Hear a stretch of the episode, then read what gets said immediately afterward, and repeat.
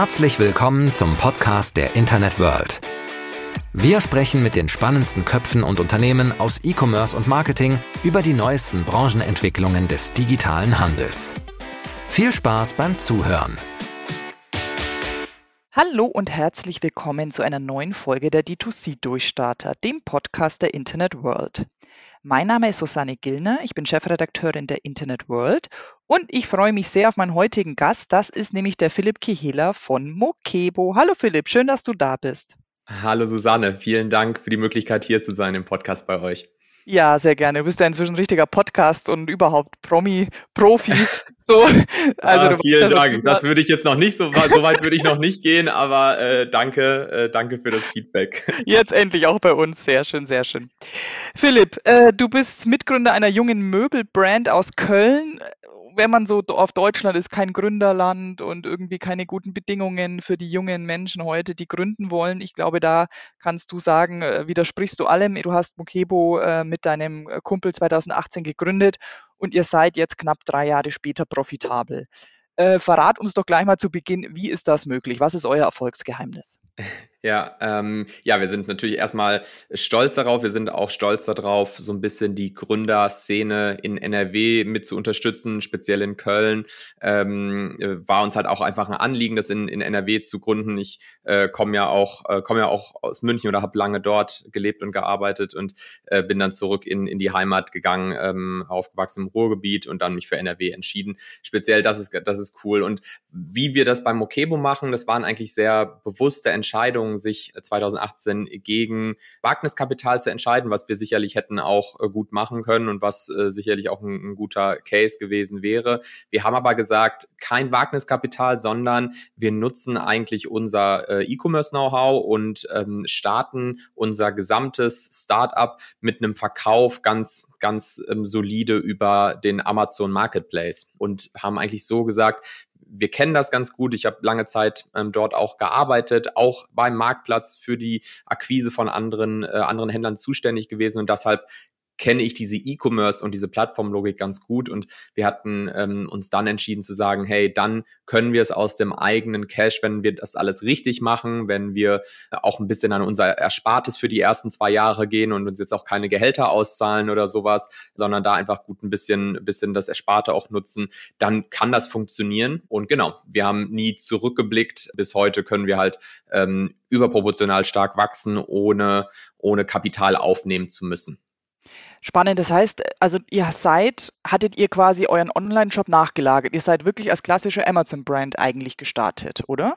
Genau, es war von Anfang an aber eine andere Vision und Mission, das war uns ganz klar. Wir hatten halt einfach nur gesagt, wir wollen starten. Wir haben den ersten ähm, Produzenten gefunden, der Mokebo-Möbel für uns produzieren äh, möchte und diesen Weg mitgehen möchte. Und wir wussten einfach ganz genau um diese sogenannten CACs, Customer Acquisition Costs, wie teuer ist es in der heutigen Zeit, einen Neukunden äh, zu akquirieren auf dem eigenen Webshop im Vergleich äh, zu einem Amazon, wo mich es ja einfach 15 Prozent kostet. Das ist die Vertriebsprovision an Amazon. Es ist also ein sehr gut kalkulierbares Geschäft und wir wussten aber sofort, schon in 2018 hatten wir den ersten MVP, also die erste Version eines WordPress Online-Shops auch schon online und haben dann in Mitte 2019 den, den großen Switch dann auf den Webshop gemacht, der sich natürlich auch seitdem dramatisch verändert und weiterentwickelt hat. Aber das war schon immer ganz klar diese, diese, diese Idee. Und um dem vielleicht noch einen hinzuzusetzen, gleichzeitig ist es aber auch ein Versprechen an unseren Kunden, dass wir auch heute noch erfolgreich und gerne bei einem Amazon verkaufen, aber auch auf dem Otto Marketplace vertreten sind, weil wir, weil wir ganz genau auch wissen, unsere Produkte sind sehr hochpreisig, unsere durchschnittlichen äh, Warenkörbe sind sehr hoch. Und wenn jetzt ein Kunde auf mokebo.de sich ein, ein, Sofa von uns anguckt oder einen, einen Premium-Sessel äh, äh, und er sich einfach noch nicht so traut, über einen fremden Shop zu kaufen, dann können wir dem Kunden genauso versprechen, hey, dann geh doch auf otto.de, du findest den exakt gleichen Artikel mit zum exakt gleichen Preis auch dort und dann hast du die Otto-Marke im Hintergrund und musst gar keine Sorge haben. Und beim zweiten Kauf kannst du uns dann vertrauen und kommst direkt zu uns. Das ist sozusagen auch noch die, das zweite Versprechen, überall da Kunden abzuholen, wo sie halt am liebsten und am sichersten schon heute Möbel online shoppen. Mhm, spannend, da kommen wir auch gleich noch dazu. Eine Frage vorab. Also das ist jetzt verstanden. Eure Handelsmarke ist Mokebo. Ihr sucht aber eigentlich seit, seit Gründung, kann man sagen, den Kontakt zu Möbelproduzenten damit die in eurem Namen sozusagen diese Möbel produzieren, lagern, versenden, Fragezeichen, oder wer kümmert sich um Vertrieb, Vermarktung, Support? Wie, wie würde das ablaufen oder wie läuft das ab tatsächlich? Genau, also, also unser Geschäftsmodell ähm, teilt sich so auf, dass, dass unsere Geschäftsbereiche vor allem die Bereiche Supply Chain Management, Vermarktung, Vertrieb und Produktentwicklung sind. Wir sind keine Logistikexperten und das war auch damals schon dann eine ganz bewusste und auch weitreichende Entscheidung zu sagen, wir wollen keine Zentralleger von Mokebo aufbauen, sondern wir wollen das nutzen, was jeder Möbelproduzent auf der Welt hat. Sie haben alle Vorlager, sie müssen immer Ware zwischenlagern, bevor sie abfließt an den, an den Möbel, Einzelhandel etc. Das heißt, die Lagerflächen sind dort vorhanden und meist sind die gar nicht komplett ausgelastet, weil der Möbelhandel im Stationärgeschäft ganz anders funktioniert. Das ist, es wird in eine Fernseh- oder Radiowerbung rein produziert. Und dann ist das Lager einmal für einen Tag komplett voll, weil durchproduziert wurde und dann fließt alles wieder ab und das Lager ist leer. Wohingegen wir gesagt haben, bei uns wird es anhaltende Nachfrage geben. Wir haben nicht so, unterliegen nicht so starken saisonalen Schwankungen im E-Commerce, wie es in, im Stationärgeschäft äh, der Fall ist. Und deshalb lagern wir bei dir und in dem Moment einer Bestellung haben wir ein sehr automatisiert technologisches Supply Chain Management zu all unseren Herstellern, das dann eigentlich so wie ein bisschen im Lieferando-Prinzip, wo wenn man, wenn der Herr in der seiner Dönerbude oder die Dame in seiner ihrer Dönerbude steht und dann rattert da der Lieferando-Drucker auf einmal an und dann kommt dann ein Label raus mit der Bestellung von irgendeinem Kunden, dann nimmt er das und bearbeitet die, die Bestellung und fährt zum Kunden raus. Mhm. Ähnlich läuft es bei uns auch. Die Bestellung geht beim ähm, Hersteller ein und er packt die Ware und wir bringen dann auf unsere Kosten die Hermes oder die DHL einmal am Tag bei jedem Lieferanten vorbei, die dann sofort zum Endkunden ausliefern. War natürlich auch eine Sustainability-Entscheidung, weil wir schon auch wissen, nicht nur macht jede weitere Hand, die ein Paket anpasst, die Ware äh, dramatisch teurer, sondern macht es das Ganze auch unnachhaltiger in dem Sinne, dass mhm. jede weitere Lagerung ja unglaublich viele Arbeitsschritte und, und, und auch Emissionen kreieren. Und das war dann halt auch einfach der nächste Punkt, wo wir gesagt haben, macht absolut Sinn, auf ein hybrides äh, Dropshipping-Modell zu setzen. Ist das eine exklusive Beziehung mit diesem White Label oder darf der, soll der, kann der, muss der auch für andere produzieren? Wir haben für die Vertriebskanäle, auf denen der Hersteller oder Lieferant mit uns äh, kooperiert, also sprich aktuell ähm, Otto, Amazon und natürlich mokebo.de, eine Vollexklusivität. Das heißt, die Produktmodelle, die wir mit ihm anbieten, darf er dort auf gar keinen Fall über andere Anbieter produzieren. Mhm. Der größte Teil unseres Umsatzes und auch die Strategie going forward wird aber sein, Mokebo Originals äh, zu haben. Davon sind schon heute über 70 Prozent des Umsatzes wird durch Mokebo Originals produziert oder generiert. Und das sind Produkte, die exklusiv nur für uns produziert und gelagert werden, die an keinen anderen Stationärladen noch gegeben werden oder nicht. Und das ist eine Strategie, die wir deutlich natürlich ausbauen werden. Dieses Originals-Prinzip gibt es nicht nur im, im äh, Videostreaming bei Netflix und, und Prime Video, Video, mhm. sondern äh, wir wollen das genauso auch ausrollen bei Mokebo, dass wir sagen können, es ist Mokebo Original und vielleicht auch irgendwann noch Mokebo Distributed, wo man sagt, du verkaufst diese Sofas an einen Höfner oder einen Lutz oder einen Poco das ist also nicht ein 100% für uns produziertes exklusives Modell. Wir, du willst es aber trotzdem durch die Marke Mokebo im E-Commerce vertreten sehen. Dann ist es kein Original, sondern vielleicht ein Mokebo Distributed äh, Produkt. Und auch das können wir anbieten, dann aber halt mit anderen Vermarktungsmodellen und anderen Benefits, die wir dem Hersteller dann bieten, damit er ganz genau sieht, das Beste und das, äh, das Coolste mit Mokebo zu arbeiten und den meisten Erfolg bringt eine Originals-Produktion, ein Produkt, das nur exklusiv für uns produziert wird. Okay, verstehe. Äh, Stichwort Benefit, garantiert ihr irgendwie eine Abnahme, also im Sinne von Volumen oder wie, wie ist das zu regeln?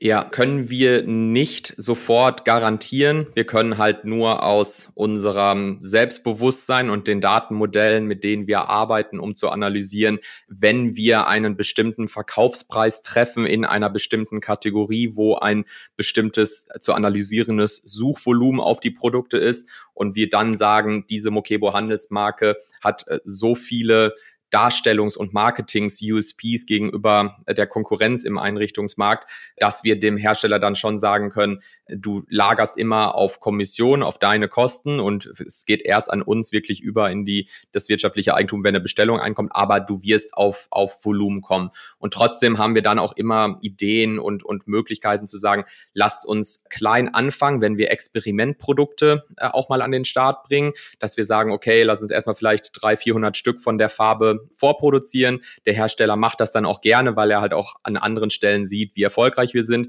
Und wir haben bis jetzt, wir hatten mal ein Produkt, das nenne ich immer ganz gerne, einen Schminktisch, den wir exklusiv für uns produziert hatten. Es, es, es öffnete sich eine, eine Selektionsnische im E-Commerce für Schminktische. Das war ein totaler Trend in 2019. Wir waren leider damals noch ein bisschen zu langsam. Wir hatten halt gesagt, wir müssen unbedingt auch einen machen. Das könnte gerade echt der nächste, nächste coole Trend sein. Den hatten wir dann verpasst. Dann ist es einfach so, dass, dass der Hersteller sagt, okay, was machen wir denn dann mit der Ware? Und dann einigt man sich gemeinsam darauf zu sagen, okay, dann fahren wir ein paar Deals und, und ein, ein paar Sales auf das Produkt, lassen das Produkt abfließen, verkaufen das ab und dann ist es äh, aus dem Lager raus. Aber sonst ist es schon so ein Dropshipping-Geschäft.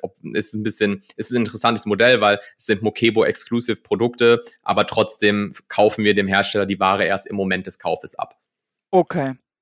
Jetzt hast du selber schon gesagt, eure, eure Produkte sind hochpreisig. Also wenn man auch bei euch auf der Website schaut, finde ich total hochwertige Möbel. Ist für mich ein absolutes Preis-Leistungs-Verhältnis. Aber wie gesagt, es ist hochpreisig, das kann man auch sagen. Also Conclusio, die klassischen IKEA-Käufer, die dann irgendwie die den Kerzenständer von 99 Cent äh, kaufen wollen, die erreicht ihr vermutlich nicht, oder?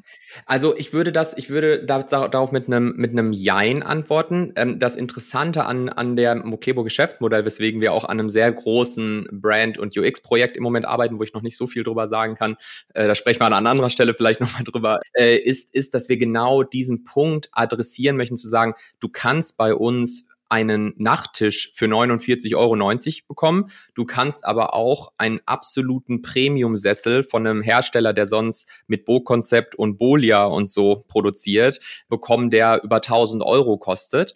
Ähm, und wie kommunizieren wir diese Idee von uns eigentlich an den Endkunden, dass er beides, dass diese beiden Kundenschichten, die ja definitiv unterschiedliche Kundenschichten dann sein werden, trotzdem sicher und vertrauenswürdig auf mokebo.de shoppen können, weil eigentlich unsere Idee im Hintergrund ja immer war, zu sagen, wir helfen Möbelherstellern aus Europa, den Weg in den E-Commerce zu gehen, um die Möbelindustrie zu digitalisieren. Und da ist es dann uns im ersten Schritt fast immer egal gewesen, in welcher Preislage der Hersteller unterwegs ist, sondern eher ist der Hersteller jemand, der diese Idee vom Möbel E-Commerce und von dem, was wir mit Mokebo erreichen wollen, teilt und im nächsten Schritt haben wir dann gesagt, was für Produkte machen Sinn und in welchen Preislagen bist du unterwegs. Das heißt, wir sind in der Lage, verschiedenste Zielgruppen zu adressieren. Das sieht man auch ganz toll in unserem Performance-Marketing. Wir haben wirklich eine sehr starke, super coole Bandbreite an, an durchschnittlichen Warenkörben von den Einstiegspreiskunden zu den hochpreisigen Kunden. Aber was man auf jeden Fall sagen kann, die äh, mit Abstand höchsten Warenkörbe erzielen wir auf mokebo.de. Also mhm. die Kunden, die heute auf mokebo.de kaufen, das sind die, genau wie du gesagt hast, Susanne, die Kunden, die eher die hochpreisigen Artikel bei uns kaufen. Es ist super interessant. Die stärkste Kollektion, die wir bei Mokebo haben, die ist vor allem durch äh, Amazon getrieben. Die ist vernichtend gering vom Umsatzanteil auf mokebo.de. Da laufen viel mehr die Sofas, die Lampen, die Metallkommoden ähm, etc. Mhm. Ja, sehr spannend. Lass uns gleich mal da bleiben bei den Vertriebskanälen. Das ist ja so, egal jetzt ob Handel, Hersteller, die alte Frage, auf welche Kanäle gehe ich, Plattformstrategie versus eigene Absatzkanäle. Ihr macht beides. Du sagst ja auch ganz klar, Amazon, Otto, Mokebo.de ist dein Fokus. Ihr wart aber, glaube ich, auch mal auf eBay. Da warst du aber nicht so zufrieden, oder? Äh, genau, ja. Wir hatten am Anfang dann erst eine sehr stark verbreiterte Vertriebsstrategie in der Vertriebslandschaft. Wir hatten gesagt, ganz viele äh, Lieferanten und Hersteller äh, hinten dran und vorne dran ganz viele Vertriebskanäle. Wir waren bei eBay, wir waren bei real.de, heute kaufland.de, wir waren bei hood.de, wir waren bei Rakuten eine, eine Zeit lang und haben dann aber schnell wirklich gemerkt, dass es Gründe, also rein datentechnisch und technologieseitig Gründe gibt, warum ein eBay kein Erfolg mehr ist, ein Rakuten kein Erfolg ist, ein äh, Kaufland Probleme hat, wobei ich denen vielleicht sogar noch zutraue, den, den Weg da noch irgendwie zu schaffen, weil die Technologien und die Plattform und die Art, wie man dort Produkte verkauft und listet und vermarkten kann, einfach überholt ist, muss ich wirklich sagen. Und wir hatten dabei keinen Spaß. Und dann kam halt auch der Punkt dazu, dass wir gesehen haben, unsere Marke Mokebo steigt immer mehr in der Awareness. Wir sind noch ganz am Anfang natürlich, aber wir sehen, was wir für ein Potenzial haben und resoniert das dann wirklich auf einem eBay, das sowieso nur für drei Prozent des Gesamtumsatzes zu tragen kommt. Und, ähm, und da haben wir dann gesagt, da gehen wir runter. Es ist sowieso aus jeder, jedem Blickpunkt ein Problem, mit dem wir können unsere Brandstrategie da nicht so durchziehen, wie wir es bei Otto und Amazon können und Mokebo.de natürlich. Und die Umsätze haben halt auch einfach überhaupt nicht dazu gepasst. Und dann, dann haben wir uns von all diesen Vertriebskanälen äh, zurückgezogen und gucken heutzutage eher ganz, ganz, ganz selektiv, was sind die großen Player, die für uns noch interessant wären, wo wir glauben würden, dass Mokebo da hinpasst. Sachen wie Wayfair.de, Home24.de, Westwing, vielleicht irgendwann Mano Mano. Ne? Also eher solche Themen, wo man sagt, das sind noch wirklich Cherry-Picking, die Vertriebskanäle, wo wir glauben, das kann, da sind Kunden, die wirklich Bock auf Mokebo hätten. Mhm. Jetzt ist, äh, vorher habe ich eben erst die News gelesen, jetzt Decathlon öffnet sich auch und wird zum Marktplatz. Ist das eine Ja. Idee, die für dich irgendwann relevant sein könnte, selber zum Marktplatz zu werden? Ja, auf jeden Fall. Ähm, Und das ist ja auch so ein bisschen die ersten Züge davon, sieht man ja in dem Geschäftsmodell, wie wir das bauen. Man kann ja wirklich davon sprechen, dass es ein Plattform der Plattform-Modell ist. Denn wir, wir eröffnen Möbelproduzenten und Möbellieferanten den Weg durch Mokebo, wo hinter eine sehr, sehr technologische Warenwirtschaft äh, etc. steht, den Weg dann wieder raus auf verschiedene Marktplätze, aber halt auch auf mokebo.de. Und was wir an was wir beispielsweise jetzt auch arbeiten, da kann ich schon, das kann ich sagen, weil das ja einfach ein wichtiges Thema ist. Wir arbeiten natürlich jetzt auch auf für an, an dedizierten Landingpages für interessierte Hersteller, weil sich Mhm. natürlich auch immer mehr Hersteller jetzt bei uns melden und sagen, wir haben von euch gehört oder äh, wir haben es irgendwie mitbekommen, wir würden auch gerne durch euch verkaufen, äh, dass man da dann einfach jetzt eine Infrastruktur baut, zu sagen, hey, alles klar, das sind die Kernvoraussetzungen. Ich kann an einer Hand abzählen, was die fünf wichtigen Kernvoraussetzungen sind. Wenn das alles auf dich zutrifft, dann können wir auf jeden Fall sprechen. Und dann ist das natürlich ein total spannendes Modell, dass wir das alles so auf mokebo.de gebaut haben, dass es ein Marktplatz sein könnte. Und da setzen dann halt diese Projekte, aber auch das Projekt Mokebo Originals natürlich drauf auf, dass man, dass man Hersteller auch sagen kann, komm erstmal zu uns, lauf durch unsere Zertifizierungsprozesse. Wenn du bei uns verkaufst, kannst du auch mit Distributed Produkten beginnen und sobald das Erfolg hat, produzieren wir Stück für Stück Mokebo Originals, die nochmal in einer ganz anderen Art und Weise dann auf mokebo.de dargestellt werden. Ne? Mhm, sehr spannend. Ja, da bitte gerne informieren, wenn es soweit ist. auf jeden Fall. Sehr gut. Philipp, mir sagen immer alle, wenn man so fragt, auf welchen Kanälen seid ihr unterwegs, ja, wir sind da, wo die Kunden sind, wo die Nutzer sind, wo unsere Zielgruppe ist. Äh, wenn es nach dem geht, müsste man ja heute aber irgendwie überall sein. Von TikTok über Snapchat, über äh, ganzen Plattformen. Wie geht ihr denn damit um? Also da, da spielt ja auch so ein bisschen das Thema, das oft strapazierte Wort leider skalieren eine Rolle.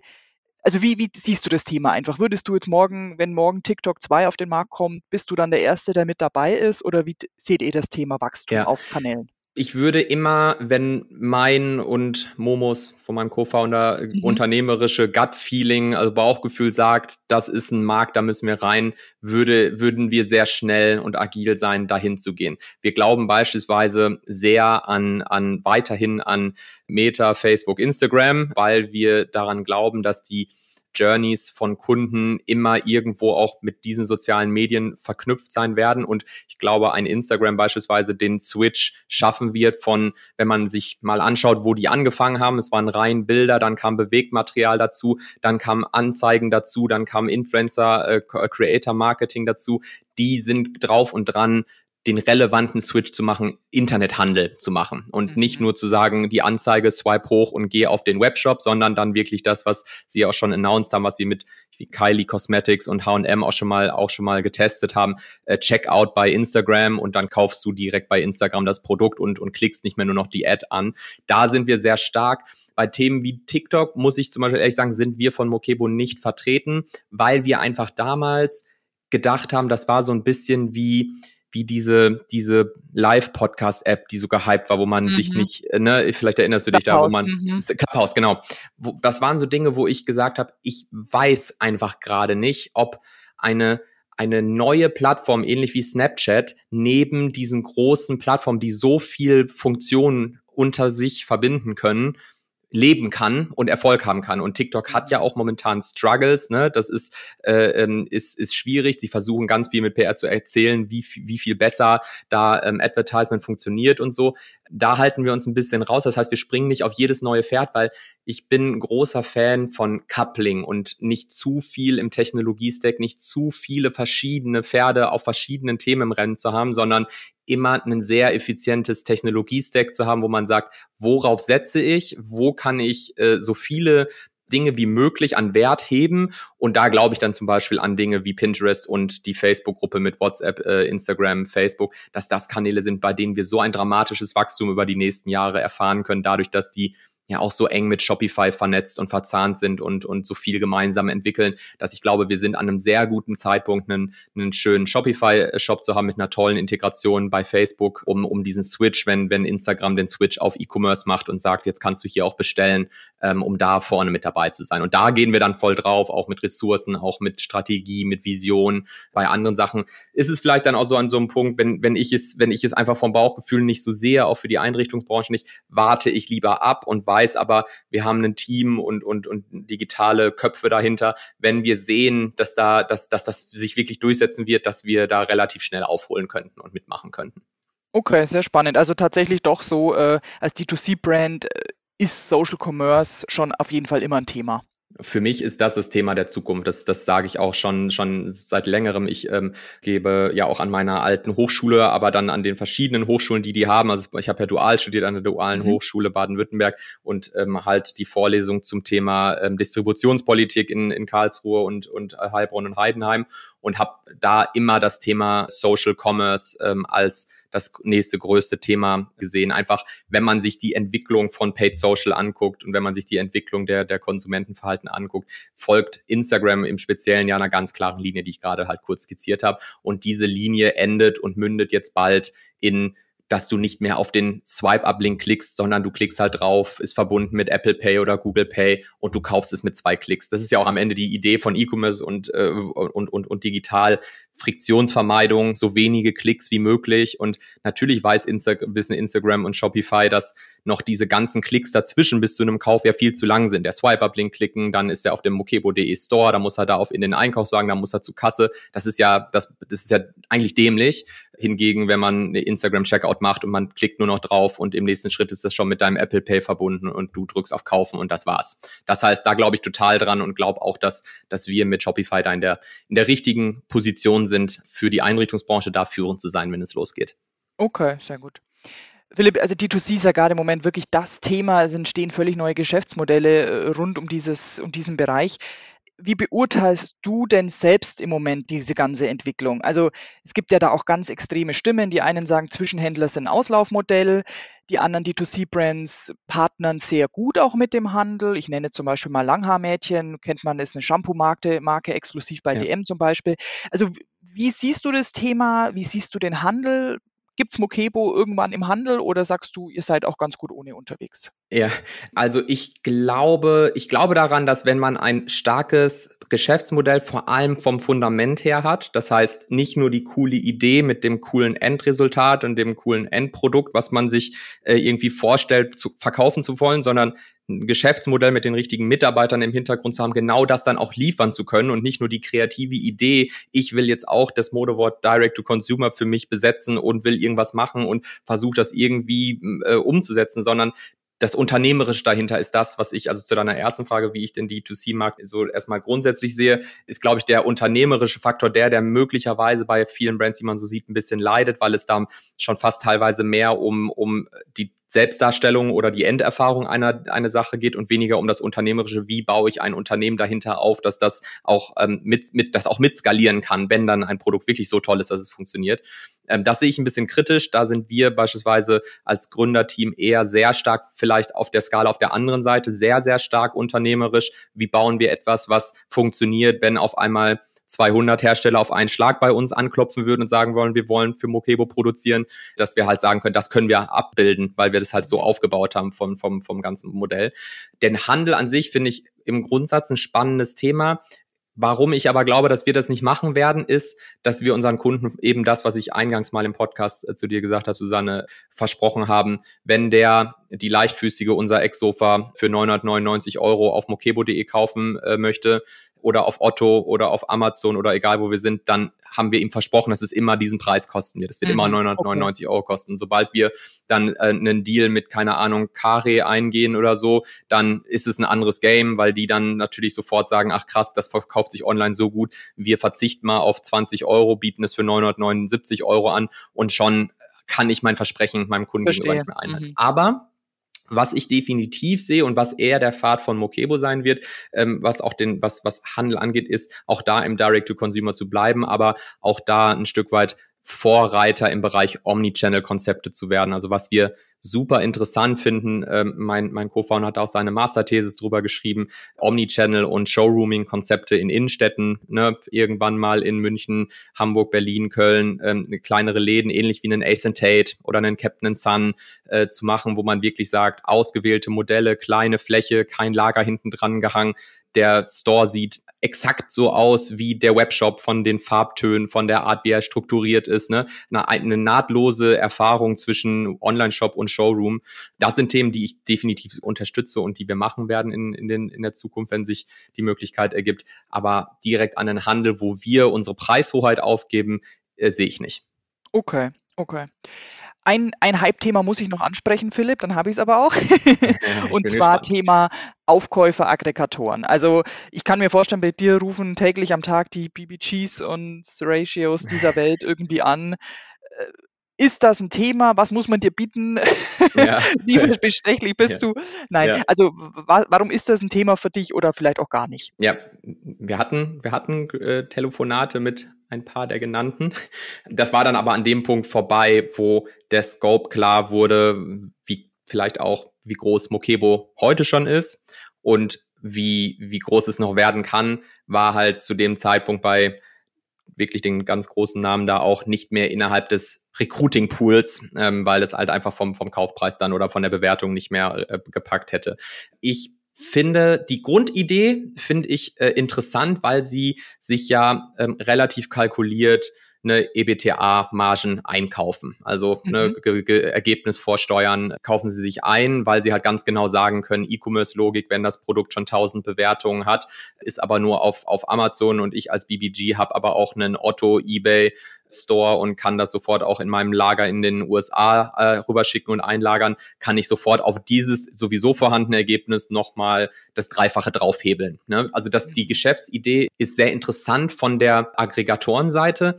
Was ich schade finde, ist, das Unternehmertum dahinter. Also der, der, der Pitch, den, den, den viele von denen ja dann haben, ist zu sagen, hey, du hast das jetzt zwei, drei Jahre gemacht und jetzt fragst du dich vielleicht, was willst du, was willst du dann jetzt noch weitermachen? Ich gebe dir irgendwie, was weiß ich, dreimal Ergebnis vom letzten Geschäftsjahr und dann, dann kaufe ich dir das ab und wir haben das Listing, wir haben die Reviews und wir, wir können das einfach so weitermachen. Da ist mir eher so die unternehmerische Seite, die verkauft, finde ich dann eher schwierig, weil das ist ein sehr, sehr schnelles Verkaufen. Das ist ein sehr schnelles, das, das sozusagen dazu anleitet, zu sagen, ach komm, ich versuche mir auch nochmal irgendein Produkt, was ich irgendwie schnell, vielleicht mal ganz überspitzt gesagt, auf alibaba.de mir mal einkaufen kann, äh, irgendwie eine Handyhülle für 20 Cent. Ich versuche die irgendwie mit Fulfillment bei Amazon dann hochzubekommen und dann verscherbel ich das Ganze wieder. Da, da blutet mein jung Unternehmerherz, ne? Mhm. weil das, das heißt einfach für mich, auf der Seite steckt vielleicht nicht so viel Unternehmertum, was man daraus machen will, was die Vision ist hinter. Ähm, deshalb bin ich von der einen Seite etwas zwiegespalten, von der anderen die Geschäftsmodell verstehe ich. Ich hatte sogar jetzt auch den Diskurs mit, mit ähm, einem anderen erfolgreichen ähm, Agenturbetreiber, ob die ne der nächste Schritt dann jetzt Aggregatoren von Shopify-Shops sind, ne? weil da ist jetzt die nächste, ähm, der nächste Bereich, der sich entwickelt. Äh, jetzt gibt es ganz viele Ein-Produkt-Shopify-Stores, die erfolgreich sind, kommen dann jetzt bald die Aggregatoren, die dann sagen, ich kaufe Shopify-Shops auf und verbinde das irgendwie. Also die Idee dahinter kann ich verstehen, weil die, weil das ein guter Investment-Case ist. Okay, sehr gut. Philipp, ich würde gerne noch einen anderen Block kurz anreißen, sozusagen. Thema Corona-Krise. Wenn, wenn ich da mit Leuten spreche, die sagen, es gibt so zwei Kernauswirkungen, die irgendwie bis heute geblieben sind und wahrscheinlich auch nachhaltig bleiben werden. A, ist es eine komplett andere Customer Journey. Also die Kunden suchen, finden und kaufen ganz anders als vorher. Und B, das große Thema Rohstoff respektive Logistikproblem. Lass uns doch mal zum Thema Customer Journey kommen. Hat sich eure, ich meine, gut, ihr ihr seid jetzt erst 2018 gegründet, also ihr seid jetzt noch keine zehn Jahre lange Nicht-Corona-Erfahrung, sage ja. ich mal. Mhm. Aber trotzdem hast du ein Leben vor Corona gehabt im, im Bereich Business äh, oder im Bereich Mokebo. Wie gesagt, hat sich eure Customer Journey durch die Corona-Krise verändert? Kann ich mir schon gut vorstellen. Ich würde dann ein spezielles auf die Möbelindustrie äh, bezogenes A hinzufügen, nämlich ähm, die Journey, weil der das Leben zu Hause äh, einen viel wichtigeren Stellenwert eingenommen hat, als es die Jahrzehnte da oder die, das Jahrzehnt davor vielleicht ähm, gewesen ist, wo man halt, wo der Tourismus unglaublich geboomt hat und man sich eher darauf konzentriert hat, wie man wie man sich schick woanders macht, wie man in ein Unternehmen geht, das so viele Office-Benefits wie möglich hat, von Smoothies über Obst im Büro etc. und darauf optimiert und einrichten und, und zu Hause nicht so ein Thema war. Das heißt, das ist bei uns ja durch die Pandemie jetzt mal ganz vom Handel abgesehen ganz anders geworden. Die Menschen mhm. haben sich viel mehr damit beschäftigt, wie schön ist es zu Hause, teilweise äh, auch langfristig, weil sie sagen, ich werde zwei, drei Tage mindestens äh, in meinem Berufsleben jetzt zukünftig zu Hause arbeiten. Ähm, und dadurch hat sich schon mal so der Blick auf, ich muss neue neue Möbel kaufen äh, oder will neue Möbel kaufen, verändert. Die Customer Journey insofern hat sich dann schon auch ein Stück äh, verändert, weil natürlich für uns ähm, in der Möbelindustrie steht ja der große Umbruch an. Ne? Wir sind eine, neben dem Thema Quick Commerce Lebensmittel, sind, ist die Möbelindustrie eigentlich die letzte verbliebene, die noch nicht im E-Commerce richtig angekommen ist. Und mhm. da passte natürlich dann plötzlich alles zusammen. Das ist dann plötzlich ein Lockdown, Homeschooling, Remote Work, Einrichtungshäuser dann geschlossen, diese Branche aber noch überhaupt nicht online. Die Fashionindustrie hat natürlich auch profitiert, aber es war ja sowieso vorher auch schon online sehr stark. Ne? Und äh, Einzelhandelssterben in den Städten war sowieso auch schon vor Corona ein Thema. Aber bei uns kam halt dann alles zusammen in dieser Branche. Ich glaube daran, ich kann es dir noch nicht, weil es einfach noch nicht lang genug her ist. Äh, ich glaube, wir werden in den Daten sehen, dass wir sehr viele Zweitkunden generieren werden, die Erstkunden bei uns waren, aber auch Erstkunden im Möbel-E-Commerce waren. Das erste Mal etwas online ein Möbelstück gekauft haben, sich für Mokebo entweder auf Amazon Otto oder über unsere Paid Social Ads dann zu mokebo.de kamen, entschieden haben und jetzt gesagt haben, hey, das ist ja, hat ja echt mega gut funktioniert. Ich muss mir ähm, den Schrank nicht ins Auto packen und, und irgendwie eine halbe Stunde durch den Verkehr, sondern in drei Tagen kostenfrei bis in vierten Stock getragen ähm, von der DHL und so.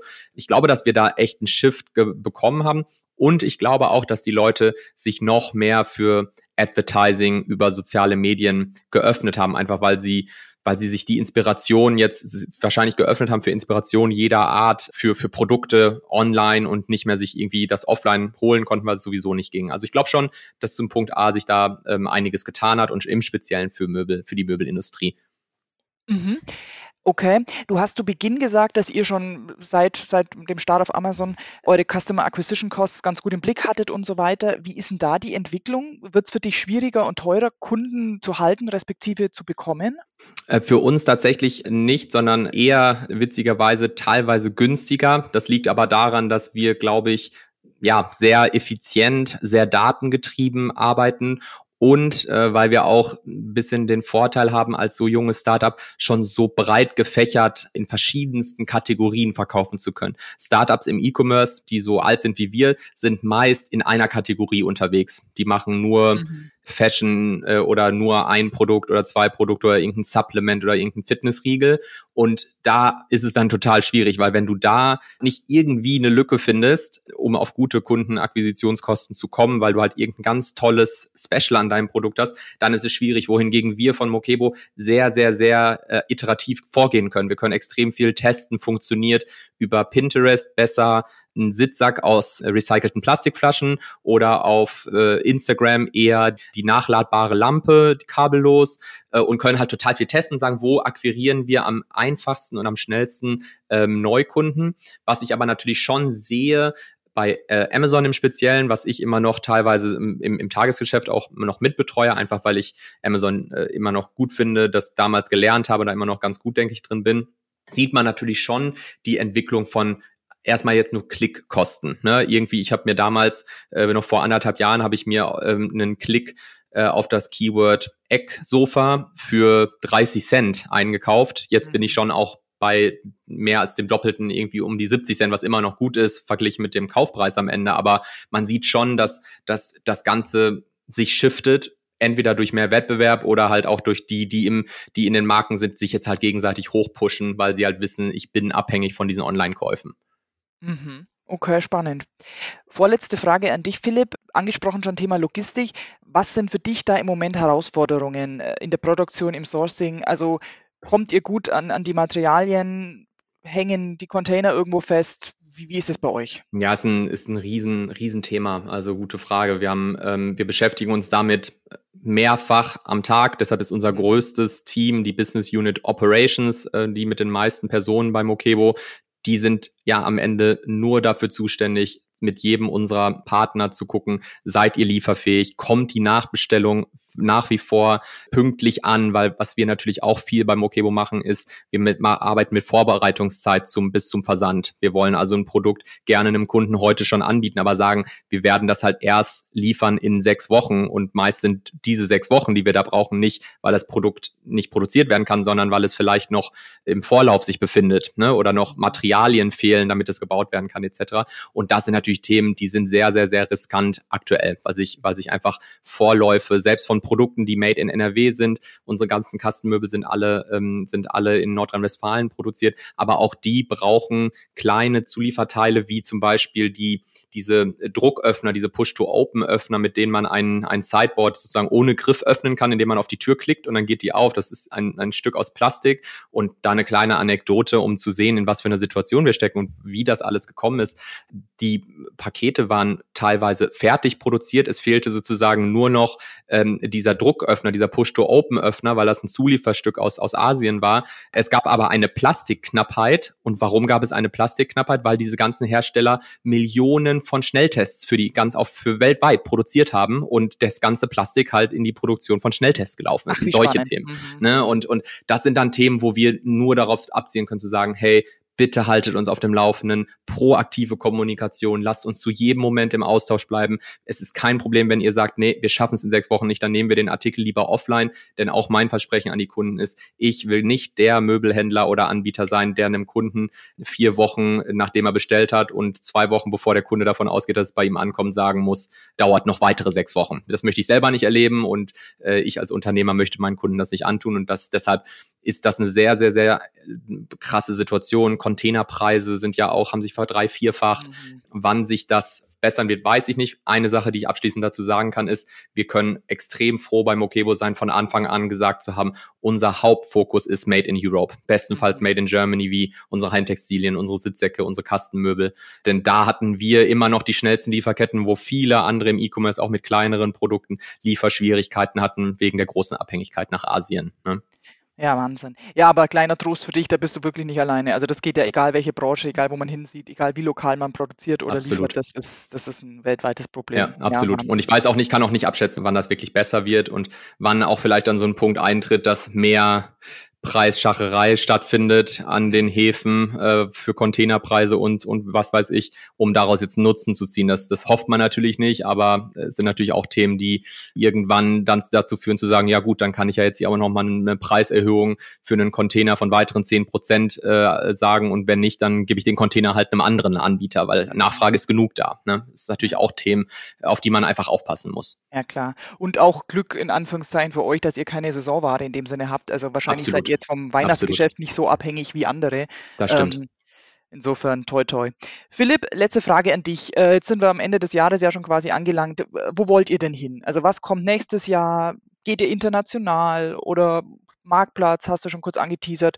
Sag doch mal, wo wollt ihr hin als Mokier? Ja, ja, ähm, für uns ist wichtig, die richtigen Mitarbeiter zu finden. Wir haben fünf offene Stellen. Da kann ich ja vielleicht auch einmal kurz hier Werbung machen, weil äh, da gibt es natürlich äh, sehr, sehr viele ähm, sehr relevante Zuhörer von eurem Podcast. Deshalb, wir suchen Leute im Bereich Key Account Management, die die Lieferantenbeziehungen vorantreiben und datengetrieben neue Produktmodelle zusammen mit unseren Produzenten identifizieren und dann produzieren. Wir suchen Content Manager, die halt diese Handschrift, die wir bei Mokebo haben, diese ganze Datenqualität, wie es auf mokebo.de am Ende aussieht, kreieren.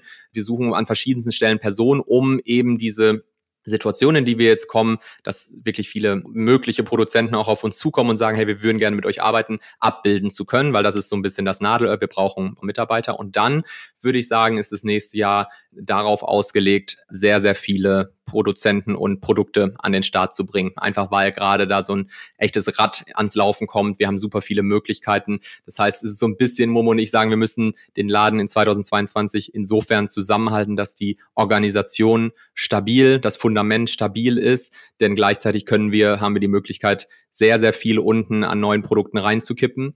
Internationalisierung hattest du angesprochen, ist auch ein großes Projekt von uns. Ähm, für die Möbelindustrie natürlich bei weitem nicht so einfach wie in, in, in anderen äh, Kategorien wie Electronics oder Fashion oder Lebensmittel. Äh, wir wollen aber in die Niederlande expandieren. ist oh. ja ein riesige, ähm, riesiger Markt für Möbel, hat die größte E-Commerce pro Kopf Ausgaben in Europa. Viele unserer Produzenten sagen immer wieder, die, die sind mindestens 20 Prozent die Einzelhändler dort von, von ihrem Gesamtgeschäft, also super relevant. Und da gibt es ja auch einen großen Anbieter mit Bowl.com, äh, ist so der große Marktplatz in Niederlanden und Belgien. Das ist eine Expansion, die wir machen wollen, äh, weil wir da auch gemeinsam mit der DRL halt gesehen haben, dass die Ausliefererfahrung ähm, dann sehr, sehr gut ist, weil hm, das Sideboard, was wir dann vom Produzenten direkt losschicken, mit dem DRL-Wagen bis nach Amsterdam gefahren wird und nicht an irgendeinen niederländischen Postservice noch übergeben wird, was auch wieder Risiko, äh, was mhm. Transportschäden und so angeht. Alles Themen, mit denen wir uns als Möbler ja beschäftigen müssen. Ähm, das heißt, das ist Internationalisierung, mehr steht da nicht an. Ja, und sonst ist es weiter Gas geben, weiter überproportional wachsen durch neue Produkte und durch die Weiterentwicklung des, des Webshops, der halt sozusagen der Leuchtturm bei uns ist, dass das das Thema, an dem wir die meisten Ressourcen investieren, um halt diesen Kanal so groß wie möglich zu machen. Okay, da habt ihr auch genügend zu tun, würde ich sagen. Also das ja, reicht auf jeden Fall. Jahr. Ja, definitiv. Egal, was da kommt, Philipp, ich drücke euch sehr die Daumen. Ich finde, ihr seid eine tolle Marke. Ich finde, du bist ein toller, offener Gründer und ja, ich drücke euch, wie Vielen gesagt, Dank. sehr die Daumen, egal was da kommt. Ich behalte euch im Auge. ah, das freut mich sehr, Susanne. Dankeschön. Wir sprechen in einem Jahr nochmal über deine ganzen Pläne und, und was sich bewahrheitet hat. Aber bis ja, dahin, ist ja, auch, Philipp, äh, ist ja auch eine schöne Geschichte. 2019, äh, da habt ihr ja ein kleines Porträt über uns geschrieben. Genau, ich erinnere genau. mich noch, als wie es gestern war. Ich kann es ja hier im Podcast jetzt live on air einfach sagen. Wir sind ausgeflippt, weil wir damit nicht gerechnet hatten. Das, das war ja wirklich ein, ein, ein Free Clipping, sage ich mal. Ich weiß noch, wie ich den Momo am Abend, es war irgendwie 20 Uhr, angerufen habe, gesagt, guck dir jetzt bitte an, was ich dir jetzt bei WhatsApp schicke, weil wir noch natürlich, wir hatten noch mit, mit Presse und Außenkommunikation nichts gemacht und plötzlich ein Internet-World-Porträt über Mokebo.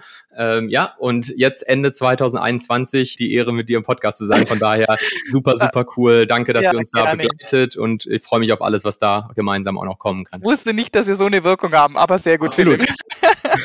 Nein, vielen Dank. Das war ein tolles Gespräch und äh, euch natürlich danke fürs Zuhören, wie immer.